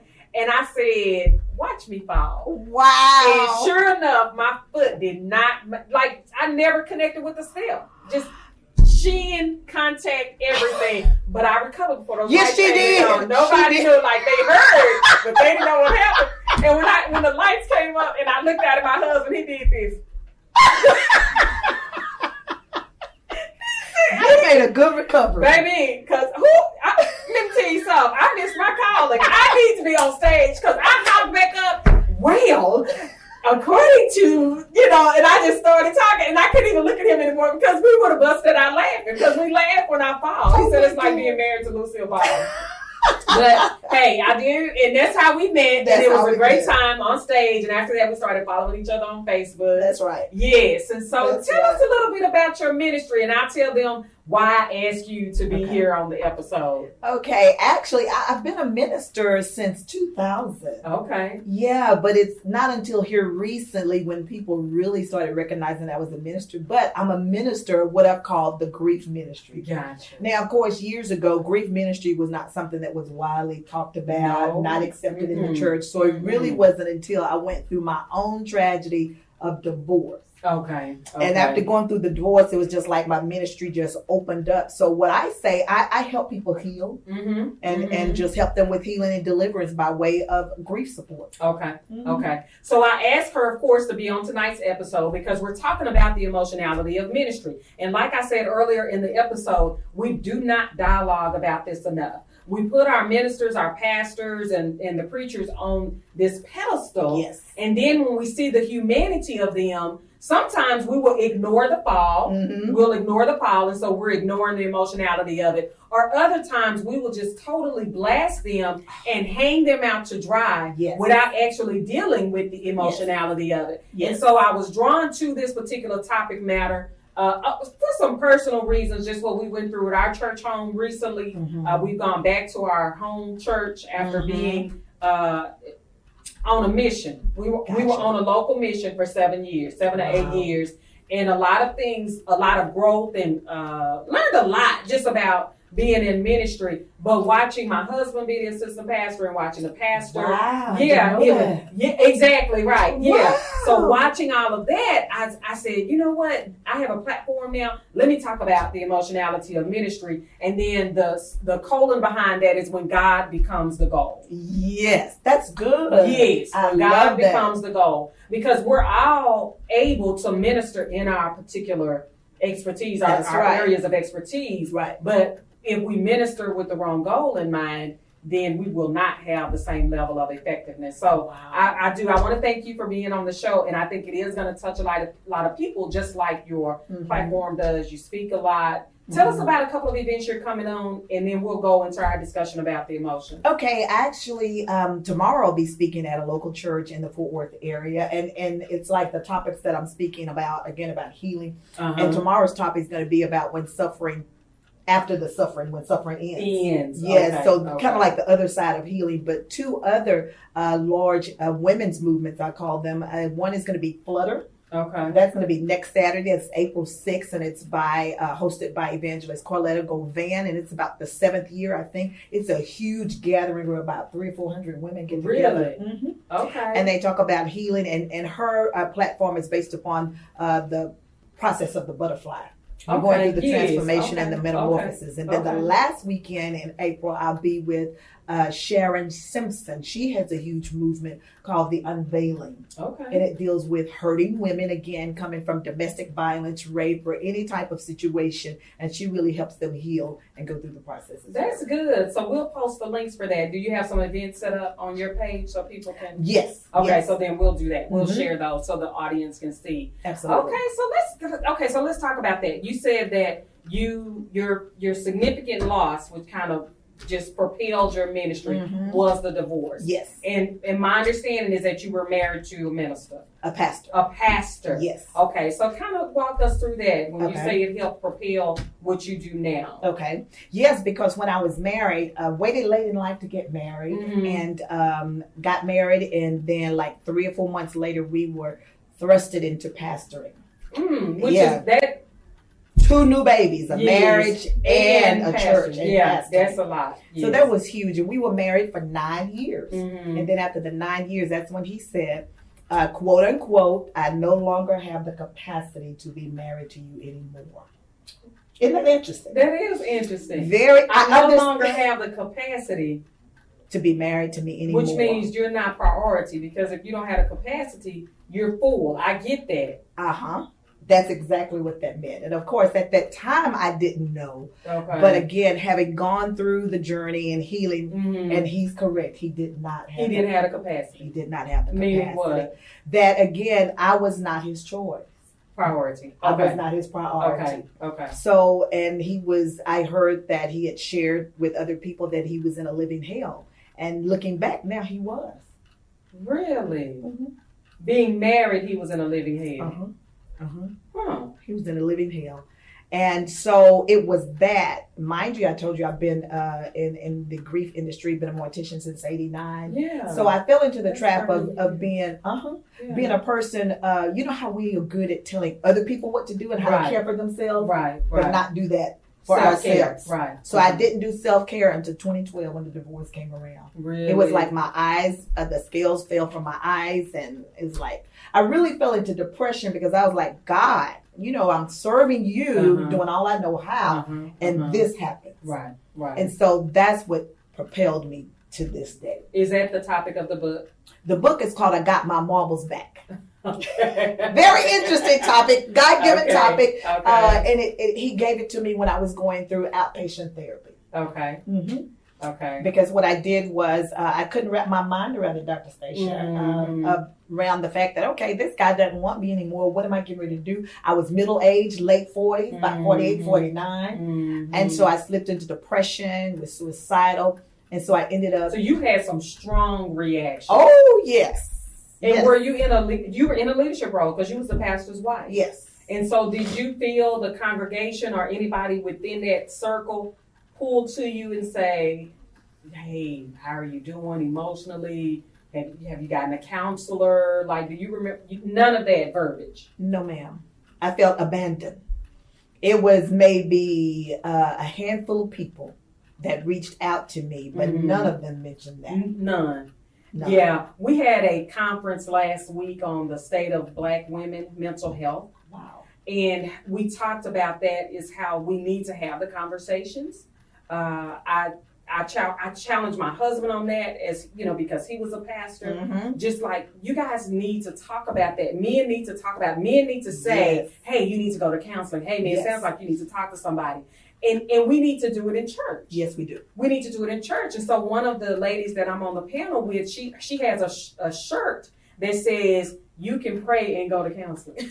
I love that. I need to get one. Shout out to Megan. Megan. Megan? Pickens. Yes. Uh-huh. I, I've been on a panel with her Uh-huh, about. uh-huh. It's interesting because you and Megan and then another counselor in Fort Worth, Lachelle, Uh-huh. are the three that I refer to. Really? When Thank my, you. My, my, When I can't receive them, Uh-huh. you three are the ones. Thank you. Yes. I appreciate that. Absolutely. Yeah, so that I think that's what people get confused or they get torn between is that I because I, I I'll call you and tell you that I'm gonna pray for you. Yes. But I don't call you and tell you I have the name of some grief counselors. That's right. I, I have a name of some divorce counselors, you know, post divorce. Yeah. And how empowering would that have been for you at that time? that would have been just, I think, very empowering. It would have kind of helped me get to a better place um, sooner than I did. Okay. And so after the divorce, how many years did it take you to go to counseling? I actually, being nosy. oh no, you're good. Okay, I love, okay. I love it. I, Yeah, I'm sharing. th- I love okay. sharing this journey. Okay. But this journey, again, immediately because I was I was depressed. I was suicidal. Yes. And so I called the doctor because you know being being a, a professional, you know what to do. He told me on a Friday, so I'm already thinking Monday I got to call my doctor. Right. And I did, and my Okay. doctor was out of town. And so, you know, when you're desperate, you you'll just see whoever they said she won't be back for another month. I said, no, I Can't may not be here. I can't Right. wait. So I went to see my doctor is Asian, and the doctor they put me with was a sister.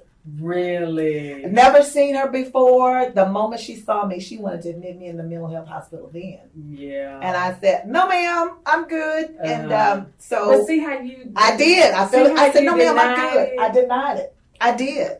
I did. I did not. I said, "No, I'm good. No, ma'am. I just need. I call them happy pills, antidepressants." I said, "I Mm-hmm. just give me some happy pills." And uh, and so that I immediately it was at that point. Well, I went to the doctor. She gave me the pills after I had to sign a contract. I had to sign a suicide. Uh, no suicide Yeah, because right. she said, "Do you realize what you came here for?" Right. I said, I asked for pills. She said, "That's the method that you told me that you would use. You not. Mm, you're not this is what you, you're not gonna make me lose my license, Right. Right. but it was after the maybe about two weeks after that moment that I I said, okay, I need to Go talk get to somebody. Mhm. Talk therapy. Okay. And that I mean that's part of the education of this is that you can do talk therapy and still take psych- psychiatric medications. Yes. The medications are to take the edge off of it so that you can move out of crisis mode and actually begin to process those emotions. That's so right. that's your public service announcement. That's right. That That's is your public good. service announcement. I love And it. so, okay, so let's move into how do you deal with the emotionality of it now? Because this is what I learned. I went to see uh, Dr. Walker. She's a holistic doctor, a naturalist, and I went to see her. I don't think it wasn't this year; it was a year before last. And um, one of the things that she explained to me is that you're depleted because one, there wasn't enough caloric intake, just nutrition. I wasn't taking in enough uh, nutrition, cal- calories, and so those calories help us expend that energy. That's fuel. She That's explained that to me, but she said also e- your emotional energy. You're putting so much out. Mhm. You don't have enough being fed back into you, right? And that's right. And which it makes sense because my kids, everybody had left home, Mhm. right? So they were my like reservoirs, if you will. You know, hugs Right. from kids and Right. mommy. You know, mom. I need to- You know, all of that is that feeds back into you emotionally. right. So they were gone. I'm I'm doing all of this in the community and everything, and I have a full practice. And she explained it to me. You cannot keep making withdrawals, and you don't have enough deposits And I teach that. You're right. right? And so for you, you you're giving a lot of withdrawals. You, I'm Mhm. looking at this. You have four, three events in April, right? right? Mhm. So for the emotionality of right. ministry, Absolutely. let's talk about how do people in ministry actually get those deposits back right. without appearing selfish. Mhm. Setting boundaries. Okay. Setting boundaries for Okay. yourself Mhm. and having what I call tea time. Hmm. Tanya time. Tanya, Not- okay, not Tanya time. time. Not tea like, oh, time. I like right? kava tea. What kind do you drink? I love tea though, and, and Uh-huh, I do. I, uh-huh. I do drink a lot of tea. Okay. I love lemon flavored green tea. Just about. Uh-huh. I love to try different kinds. Uh-huh. But having tea time, Tanya time, and it was my uh, coach who helped me to uh, understand. Coach Cannon, shout out. Shout out. she helped me understand. You've got to do that. You know, Okay, you're, speaking. okay. You're going here. So I have that time where I have at least once a month, which is a Saturday, where I do just what I want to do. Yes. Uh, Be it relax, sleep, or go to something for self development. Mhm, Uh, anything I want to do to where I don't have to uh, uh, do anything as far as For speaking somebody else. for somebody else that, Right. that pours into me. Right, right. Um, I now have my own therapist again okay. because uh, in that time after the divorce, that was 2012, so was doing counseling and all of that for about uh, a year, and then got discharged and stopped. And it, my coach again helped me understand just a few months ago, last year. Uh-huh. She said, "You know, you stopped going to your counselor to help people. What what is you you shouldn't do that." Yeah. And. I said, "You're right." Uh-huh. So I started back going to counseling.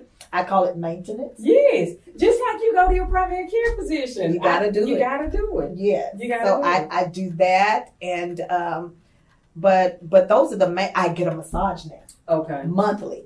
Okay. Massages are what I call therapeutic necessities. When Mhm. you're going through crisis, especially because of Mhm. the toxins that build And up in our body. that's and people don't believe they don't that. believe They that don't believe you that. have to base because it breaks it up so now uh, i have been talking about that for, for a couple of years and this year i've implemented i go at least once a once a month month. Okay. once a month for that so so i do that and uh, so those are just a few of the things that i That do you to do. take care of me Are you? Do you pay attention to your levels in the sense that, like um, last weekend when we did that event for Black women in mental health, afterwards I knew that I was depleted. Like I, I knew there was nothing I could do. Like we went out to eat, and it just took me just to Mhm. engage. I stood at the sink. This is how depleted I was. I went to the restroom to wash my hands to, before we got ready to dine. And I used the soap dispenser, no problem. But I stood at that sink waiting for that water to come on for like 30 seconds before I realized you got to turn the handle. wow That's how I was just depleted, you know? And so when I came out of the bathroom, you know, we had a good laugh about it, but it was also a realization among us that we should have not had this meeting right after. Right, Like we should have just right. said high five, you know, hugged and went home, but we You're were right. so conscious about wanting to uh, go over everything that happened immediately. First thoughts, let's Debriefing, yeah. debriefing. Exactly. So the the awareness that this is what it takes out of you. Mm-hmm. That's right. That's what you realize. You're you're right. Yeah. I, I'm recognizing that on a greater level too because of what I do. Again, dealing with Mhm. grief, Right. Uh, um, all the time. It is very very de- depleting when I finish with my clients. So Yes. yes, there's a greater awareness now, and I'm learning uh, to set boundaries. Say no, I can't go to Uh-huh. to this particular event. I can't go to dinner, Right. even if it's family functions. You know, with with my sisters or whomever. I won't get to make this event because I'm going to be resting Right. after. After this. So I'm Yeah. learning to do that after those types of events. I come home and I rest. And I, Yeah. I'm learning to do something simple as taking a bubble bath. That's something else I do for myself. Okay. Because I used to be a person to take showers. all the time. Gotta go, Yeah. gotta go quick, Yeah. get yeah. in, get out. Yeah. Now, Dr. Teal's is my friend. Okay. I never used, the- I thought Dr. Teal's was for old people. That's that like Epsom salt. okay, the yeah, yeah, yeah. Okay, yeah, You okay, pour that, okay. honey, it, it, It will, pulls it out. It pulls it You're out. right. The toxins right. and all. Okay. Mhm. You're right. I'm just enjoying this. I am. I'm just really enjoying this because we need to have these conversations because we see people feeding into other people in ministry, gospel Mhm. singers. We tried to get a gospel singer for the show. I mean, we just talked to some of everybody in preparation for the show on what it actually takes to be in ministry. Yes. And the people who are being fed, they don't realize it. Oh my God. Like they're absorbing, absorbing, absorbing. Yes. So when we say pray for the pastor, pray for the worship leaders, pray That's for the right. teachers, Mhm. there's a reason because they have to go home not only deal with their families, Mm-hmm. That's right. but they also have to study in preparation. Absolutely. And I'm saying they, and I was in leadership, you know, for So you seven know. years. Yeah, it's not like I don't know, and maybe that's why it is near Mhm. uh, to my heart. Mhm. I, I was thinking of something else when you were talking just about uh, going to speak uh, at a, at other events and being pulled in different ways. Uh-huh. Do you find that? I'm trying to be diplomatic about it. I totally get it. Come on, just just say. Let's just say I'm, it. I'm trying to be diplomatic about it. That people fail to understand that in your position that you are, you're basically an empath. So it is easy for you to absorb Yes. those emotions that people are feeling. Yeah. You don't cry because you're a professional. I'm, Mhm. I'm not gonna break down with you because you're a professional. That's right. But behind closed doors, you have to Mhm. process those emotions. You have to. You have to process those emotions and and going home and feeling. There are many times I go home depleted and I'm weighted down. Mm-hmm. Especially after when there's been a great impact at an event and the Mhm. people pull on me. Mhm. I go home and I'm in the bed and can't get out. Two, Right. It takes me about two or three days to Yes, recover. it does. Mhm. And, and I'm thankful. I'm married. You know, we've going on Mhm. 26 years. My husband understands that. That's a He, blessing. he understands. Yeah, because he'll get up. You know, the next morning he's like, "You ain't gonna make it, or you know." I'm just like, no, No, I'm not gonna uh-uh. make it. I'm not gonna make it. Yes. You posted a video uh, this morning on your Facebook page, and I, when I saw it, I said, "I'm not doing this today. I am not watching this video because I knew it was gonna take me to a really sad place. But the way you described it was that it was such a beautiful exposition of how to explain grief to people It is. and how to deal with grief. Yes. It, it I saw that video, woke up uh three forty five this morning to, to uh, go to the ladies' room. Get back in the bed. No, because when you get older, you have You to do those go to take things. care of your business. So I saw a me- I saw a message on Facebook and saw that video. I said, "Oh, I've got to share this Uh-huh, now." uh-huh. What really got me was the children that were. Of course, I knew it was going to tug at the heart of a lot of people because it was a child dying. and they chronicled it They chronicled it. It Beautifully. was beautiful. beautifully. Beautiful there wasn't anything horrific about it. There Nothing. wasn't anything obtuse about it. It That's was right. just beautiful. And I believe it's things like that that we We need to see. We need to see, We just need to like what see. you're doing now, Yeah. talking about that. Yeah. Uh, use it as a teaching moment and a tool of what it's really, how those moments are supposed to be. handled. Yes, but I, I, I said I should have paid attention to the disclaimer. I should have saved that video and went back and watched it because Yeah. they explained to the daughter. They, Mhm. they so they had one baby who had a, a brain tumor, inoperable brain tumor, and they were literally at the last minutes of her life. That's right. Even if you're looking at the last 72 hours, they were in the last minutes of her That's life. But they had all the family around Mhm. to accompany them during her transition, Mm-hmm. and they had the kids running around, and it was so peaceful that the little boy was like, "Why are you all here? That's Why are all these people here?" Like he had no idea. You know, he'll look back on that video, and perhaps if they don't help him, he'll feel guilty. Like Uh-huh. I didn't even respect that my sister was passing. Right. But even the way they handled it was like, this is a natural part of life.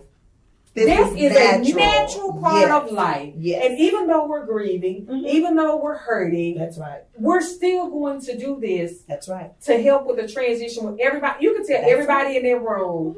Was a part of that transition, and uh, even though he was, I think he's a little bit younger than the He was a baby, were. yeah. he was a baby, and that but- was her twin. that was her twin. I did not realize that, that was that her, little and that's why twin. she took it. She fully understood. She, oh yeah, because she had been with her. Yeah, I didn't realize that was her twin. That was her twin, and she fully understood it. And right when Avery died, her twin uh, was playing or something. They were trying to get her to be quiet. Shh. She said, Yeah. "Don't shush me." Yeah. that's the anger. Yeah, And, yeah, she uh, did say that. And that ho- those those hospice people were dynamic in how they dealt with their family. I promise you, I, that were. was like a birth. that was That was It really chronicled was. like it was a birth. It was. I mean, it was it was a moment to rejoice. You know, Mhm, like I can right. get emotional about it now. That's so uh, I'll I'll put the video on our page Good. and tag you on it. But it was so beautiful. But it's one of those things that if we were being honest with ourselves as human beings, yes, the humanity of life, that this is who we are, that we feel, we emote,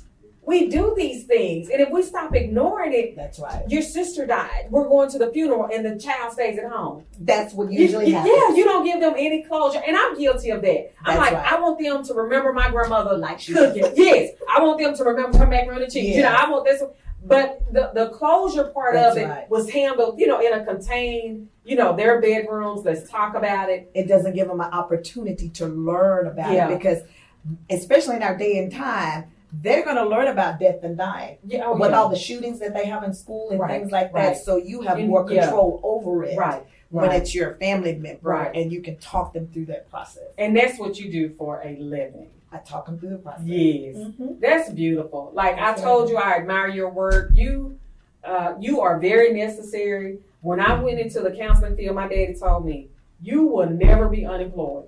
That's right. He said some everybody, That's somebody right. is always going to need somebody to talk That's to, and that's the same thing. We will never get away That's from right. the grief of loss, whether it's from right. divorce, a loss of a child, uh, jobs, situations. We will never get away from that subject matter. And so your work, just watching you speak on stage, just highlights. There you go, the grief doctor. He found you. Wow! Congratulations on that. Yes, Dr. thank Tanya you. Cunningham. Thank what a great work you've done. Thank you for coming on the show. Thank you for having me. Yes, my chucks. That that's a part of my transformation, going from a first lady wearing heels oh, okay. all of the time. And And- yeah, and the yeah. church that I joined, that God led me to, they wore chucks all the time. Really? And now I have more chucks than anybody at the church. Listen, I told you I was gonna call and get some tips because I'm on that campus now, and I cannot wear my heels like I have See? on class today. That's right. Yeah, I can't wear those heels on that concrete. It'll, it'll break your back. Yes, Yeah. yes. So I hope you'll come back again. I hope you've enjoyed this time. There's your book. You Uh-huh. can buy her book. Is it on Amazon? It's or- on Amazon.com. Okay, I got my marbles back. That's right. What is the what is the byline? There is life after loss. Right. There you go.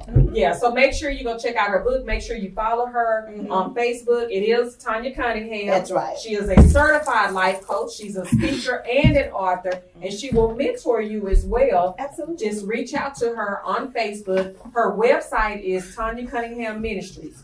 Yes. Dot com. Yes. There you go. So I did my homework. Yes, uh-huh. And she has a beautiful website. It just reflects who she is as a person and her ministry. So when we say pray for her, Mm-hmm. we're actually being sincere about that because you've heard today how she absorbs the energy Yeah. from other people, the experiences from other people. You've heard how she de- decompresses Mm-hmm. after uh, helping people on a macro level, especially. That comes in handy that you have some kind of decompression uh, ritual. I tell people that all the time. Right. Don't just think that you can go from being up on stage Come to on. just sit down, just just Mhm. laughing like nothing else has happened. Right. It's really important, and the emotionality of ministry is something that we need to pay attention to because we have pastors who are committing suicide. Yes. We have preachers' wives who are committing suicide. We have Yeah. a divorce rate that's higher in the church than it is, It is. in the world. Yes, it We have children who are in the church, but they're still lost. Mhm. So if we don't pray for our pastors, if we don't talk about the emotionality of being a, a faithful Christian, that doesn't mean I'm not faithful because That's I'm right. emotional. That's if right. we don't talk about these things, we are actually handicapping ourselves. Mhm. Why are we doing that? Jesus wept. Yes, Was he did. Did, did, he not wept? don't the word. Okay, that's what I'm saying. Yeah. There are people in the Bible who cried. There are people in the Bible Absolutely. who got angry. Yes. There are people in the Bible who grieve. There, Mhm. There's nothing wrong with that. God never said that that was a sin. Yeah. The only sin is what you do through that emotion. Absolutely. That's good, girl. Let me That's give you good. an honorarium. You did that. because, because what? I've been in His Word. I've been in His Word, and it bothers me. Mm-hmm. I do get choked up. It bothers me when I when somebody comes to me and says, "My pastor didn't want me to come to counsel," or I've Yes. had, I've been in situations. Yes. I've talked to groups where the pastor cut me off. The pastor cut me off. Wow. Right. And, and and it was so funny. The particular church I'm in, I remember it vividly. The pastor was in the back, so you had a row of women in the front, and I was talking about domestic violence. Yeah. You had a row of women in the front. He cut me off when I said that there is no reason for your husband ever to hit you. I don't care what his role is in life. he That's never has permission to hit you. Correct. And you need to what? Call the police. Yes. There are legal consequences for that. We don't call the police. You come talk to me if your husband is hitting you. Right. And all the women on the front row were like, "Hmm, oh." Wow. yes, I kid you not. I kid But you a not. lot of that is happening. It's You're happening. exact- It's happening. Why? Because we don't happening. talk about it. Because we don't, we don't talk, talk about, about it. So I appreciate you coming on the Thank show. I am not you, going to keep you, you, but I am you. going to keep following you and hope that we get the opportunity to work together again. And uh, talking about follow me, just stay tuned for some updates. I'm getting ready to release my uh, first coaching program. Okay. It's called From Lost to Life. Really? April the 19th. Okay. And the website is going to be updated. It's to drtanyacunningham.com. So Okay. we'll have all that information for you where you can Okay, find it. yes. Just mm-hmm. send it to me and I'll post it. Okay. Say, yeah, for everybody that saw her on the show, goals don't have feelings with Dr. Alexander. This is Dr. Tanya Cunningham. She has graced us with her presence so that we could shed light on the emotionality of ministry. And I thank you very much. Thank you for having me. Oh, you are so welcome. It was a blessing. Guys, stay tuned. We'll be right back. Bye. Okay, welcome back. We have had a very full evening, two great interviews with Pastor Dixon and his first lady, Keisha of the Mount Gilead Baptist Church in Italy, Texas. I have to calm myself down when I say it to pronounce it properly. And then we had Dr. Tanya Cunningham who came in the studio and talked to us about grief and overcoming sadness and depression. She does quite a bit of work, so make sure you follow her on uh, Facebook because she tours quite a bit with her speaking uh, platform. So, what do you guys think? We want to hear. We've been reading your comments. Uh, thank you for engaging. We didn't have any calls in tonight, but remember that when you catch us next month on the first Thursday in May. We will have an episode. That's going to be a very exciting episode, and I'll tell you about that a little bit later. We are ready, ladies. Are y'all ready, Tasha? Have you figured out the the iPad? Have you figured it out? No. I'm trying. Okay, so she's trying. So we have uh, we have iPads at each of the stations now, so that we can engage with you more. So we'll do a training with Tasha for the next episode, so that she can be a little bit more fluid with uh, typing on the iPad versus her phone. And if anybody, anybody out there wants to donate a phone. Miss Spike, the You know what? Gadget Do not do. use a new I cannot phone. believe you are If doing my phone like starts this. out with 91% at 7 o'clock and you're at what? 0.2%? By 9 o'clock, you need a new phone. All right. So, you ladies, what you think? Did you listen in on some of the interviews? What you think? It was a great show. It was a great show? Mhm. Okay. The Pastor, First Lady, uh, Uh-huh. they were very um, informative. and Okay. Just very passionate about what they have to share tonight. Okay. Tasha? And uh, I want to when when I'm home and have the opportunity, I really want to listen again with um, your interview with the lady talking Dr. about grief. Yeah, Yes. yeah. Okay. So I'm I'm very you know interested in that. Okay, Yes. okay. I think both of those topics uh, were necessary to have. I think this was a good show. I do want everybody in the audience to know that Tasha is really the brainchild behind the topics of the show. yes. And then Nisha helps us get guests for the show. And I kind of just pull everything together and scream and, And boss us and boss around. around. and then and, and, and so we kind of pull it all together. My husband has been helping me behind the scenes. So hopefully we won't be in divorce court next month talking about the emotionality of marriage and actually working together. And then we have a new team member who's going to join us, another Skyline person, Janice Davis. She won't be on front of the camera. She told us she's a behind the scenes kind of person. So she'll be working with us too on some production issues because uh, Don said I'm too much for him. I'm doing. he said I'm too much. But uh, thank you guys for tuning in. And of course, we always like to end on a, a high note, fun, having fun. Yes. So we are going to play Hot Topics tonight. Oh, not Hot Topics. That's something else. We're playing That's hot, Wendy playing- Williams. yeah, Hot Topics is Wendy Hot on the spot. We surely need to let that topic go. but we're going to do Hot on the Spot. How about that? Hot on the spot. Mm-hmm. So every one of us has to answer this question. Hot on the spot. Do not think too long. Life would be boring without laughter. Cheetos. Coke. Girl.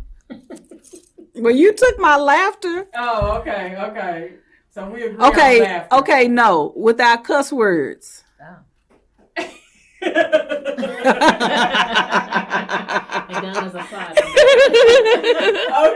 Uh, all right. What meal did you hate as a kid and you haven't eaten since you've grown up? Beans. Red beans? Any kind of beans. I call them pooters. I don't like black not. I don't eat pooters. No Really? beans. No. What did I hate as a kid that I don't eat now? I don't. I don't like that I because I have changed. I eat a lot more vegetables than I did. Uh, probably um, chitlins. I don't. I can't. Yeah. I just You ate them as a child? Yeah, they made Mm. us taste them as a child. Yeah. I didn't eat. I didn't. I wouldn't eat them. You see what I'm saying? Like they made us taste them, but I Mhm. never went in the kitchen and said, "Can I have a bowl of chips?" Yeah, I didn't fix a plate of it. Yeah, that was not. Oh, baby, I honey, I ate them as a child, and I still eat them. So what's baby, yours? Uh, I didn't like those um, green peas. Oh, really? like English peas. Yeah, the And little sweet green, the peas? sweet peas. You don't like them? Uh, uh, sometimes some of them are called English peas. Oh yeah, Yeah, I like sweet peas. peas. Uh huh, I, I like like in a them. pea salad, but when it was like boiled and just cooked. Yeah. yeah. Okay. Mm. All right. What's the next one, Don? So in other words, you eat everything. Oh, you said chitlins. Okay. Yeah, I don't need no Okay. chicken. Okay, so if you had Uh-uh. a theme song that played every time you walked into, I answered that one last time, so I'm gonna let them answer it. Oh, let me see. Okay, mine would probably be any song by Tupac. Just you know, I love, I love me some Pac. you know, Mine is Lionel Richie, Easy Like Sunday Morning. I can see that. I- Yeah. yeah, I can see that. Uh-huh. I said uh, Kevin Gates. She got six jobs. I got six jobs. I got six Yeah. jobs. What? It's a rap song. I know you don't know nothing about Yeah, I it. never heard of that. I know, because you didn't even know who Nipsey Russell was. No, don't start that. And it's not Russell. See? Yeah. We All right, now one more. You got is that it? Okay. Oh, name something on your bucket list. Um, Bungee jumping. bungee jumping is on. Really? Yes. Really? have you zip lined? No, I haven't zip lined. I've zip lined, Yeah, but I would try bungee. oh, What's on my bucket list? Mine would be. I want to go to uh, London. I want to go across. The, yeah, I want to go to, to London. I don't know. I'm gonna have to think about that. What's on my bucket? I, that's what I'm saying. Like, well, cause I, you know what I see a bucket list as, and I'm probably thinking way too much about this. It's something that I wouldn't ever get to do, but I'm gonna No. make a point. Okay, so I'm thinking too much. It's just a list of things that you like to do before you Before I die. Yes. I do want to travel more. Mm. I know, but I'm supposed to be specific about where I want to go, You right? want to travel Yeah. abroad? Yeah, Probably? travel abroad. I, I don't want to travel in the United States. Mhm. I mean, I will, but like I can I can travel in the United States to a graduation or something. You know what I'm saying? Like I can go on a town, but I want to travel abroad and take really long trips. Mhm. Like, yeah. And you're gonna take your luggage with you when you go. You hitting, you hitting below the. I'm just asking, you know, did you want to keep wearing them same old undies that you washed out in the sink for seven days? I'm just just remember I took my underwear. That's what I took. I had Okay. my underwear and, And a my swimsuit. Yeah, Okay. so, yeah. Somebody else. Okay. can have underwear. Yeah, but leave, leave my ain't emo. Yeah, no leave names. emoji out of this. Yeah. It was fun though. That was the best trip we've had in 25 years of And you travel light. We traveled light. We took it to an entirely different level. That's right. All right, so we are ending our episode tonight. The emotionality of ministry. Nisha, do you have closing words? Yes, I, I would like to share, and I'm gonna post it on Facebook. I'm Okay. posting it right now. Okay. Um, Laura has a um, meditation CD that's available Okay. to Okay. aid and help individuals who are interested in uh, meditation. I encourage you to try it, Tasha. Okay. But it is meditation uh, for calm and healing. I do have that CD, and it does kind of help you to be able to get into that mindset and preparing to meditate. You don't have to do 15 minutes. You can start off with maybe a minute and work yourself up to 5, 10, 15 minutes. But I just posted the uh, CD that she does have. And so what we'll do is actually post the link Yes. to purchase the CD, and then tell us the name of her company. Nisha gonna have to look that up. I, I had it right, but I don't know right offhand. Um, hold on, just. Touched. Mm, no, I can pull it up. By an angel. No, it's not No. touched by an angel. What's your closing words? Why Nisha looks up the name of that for us? Well, my closing words are. I don't know about this meditation, Nisha. I'm going to. Um, I'm just encouraging you. I asked her. I, I I I was talking. She didn't say anything. I put in uh, one of the comments that the other day I was going home Uh-huh. and I slowed down, turned my blinker on to turn on the street that I'd never been on before in my life. And right when I got ready to turn, I thought, "What are you doing?" Mm-hmm. So I told Nisha, I said, "Does that count as meditation?" I mean, I guess I was meditating. Girl. My mind was just somewhere else No, you were on autopilot. you know but i'd never be i could see that if i you know went that way all the time i'd never been on that street before you know so i think that's my meditation for this quarter So I, by her giving me and telling me that story, I said that even speaks to the reason why she should consider Meditation. meditation Uh-huh. because she had so much on her mind that she Mhm. was distracted and so. Um, but the name of um, um, her organization is For the Love of Healing, and so um, That's not the name of it, is it? For the Love of Healing. Oh. hmm For the Love of Healing. So um, well that's we- good because i mean i would think that sums up what this episode you know entails That's true. healing That's yeah For the hmm Love of Healing. Okay. hmm so we'll definitely what post there. Yeah, link we'll post to- the link. Yeah. Mhm. hmm Yeah. And then make sure you go back and practice the meditation because you're supposed to ground yourself and Yeah. put your hands, and I have to talk in this voice to kind of bring it down. But you have to put your hands on your lap, put your feet, take off your shoes, and put your feet flat on the floor. yourself. Ground yourself, Tasha, and breathe Inhale deeply. and exhale. Do not let out gas. We are on the air. Tasha and I gonna do it. So that's that's it for our episode tonight. I do want to bring to your attention this wonderful um, opportunity. Well, that's the book. Make sure you go buy the book. Go to Amazon. We've learned how to be a bestseller. So if everybody could go on right now and buy that eight dollar book, we would be the bestseller for this hour. We've learned about Amazon. But listen, the this opportunity that Nisha and I have had last month, we were on a panel to discuss uh, the state of Black women mental health, and it was awesome. And we had a lot of feedback from it. We had already planned to have a workshop in July. So what that was in March was a no, it was an appetizer. What we're having in July is the full workshop. There will be a workbook, there will be PowerPoints, there will be information. We're going to dialogue. So please go to Eventbrite and register early because that early bird fee will expire, I believe, May 1st. The early bird fee will expire. We are uh, offering group services. If you have a group of ladies, we have a couple of organizations that are going to send a group of women. But all of those topics, uh, not all, we're going to highlight some specific topics, basically microaggressions and how they affect our mental health. We're going to talk about caretakers of mental health because people are not talking about this. You could be a caretaker of someone with a mental health problem and not even realize the impact that it's having on you. And then we're going to talk about mental health in terms of relationships. And this is all in the context of Black women because we need to understand what our mental health looks like. And it is different from other women. We don't want to minimize what other women are experiencing, but we do want to highlight what we're experiencing and change again the dialogue from mental illness to mental health. Remove the stigma, get the help, and you will see that you'll have a better quality of life. So Nisha and I are both licensed professional counselors. We are teaming with Dr. LaWanda Evans. She's a licensed professional counselor. Miss Megan Pickens is a licensed professional counselor. We're in private practice. We're in this every day. This is not a side hustle for us.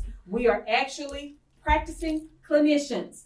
So we will offer this workshop to you. It's not therapy. I want to do a disclaimer now. It is not therapy. But what it is, just like you take a training on heart disease or you go to a workshop on stress management, this is a workshop about Black women and mental health. It is one of many to come. I want you to pay attention to what we're doing because we are not playing on this platform. We are taking this very seriously and we're highlighting it and we're taking it beyond this zip code. So if you want to follow us, you can go to our website at call to actionmentalhealth.com or you can go to the Facebook page at call to action mental health. And we are doing amazing things. If you have any questions, of course, you can always inbox me. You can inbox uh, Nisha. You can inbox Megan. You can inbox Wanda. All of us are available to answer your questions and help you navigate your way to that workshop on July 27th. So we are done for the evening. Y'all want to sign off? Nisha got one more thing? Yes. She on fire tonight? Yes.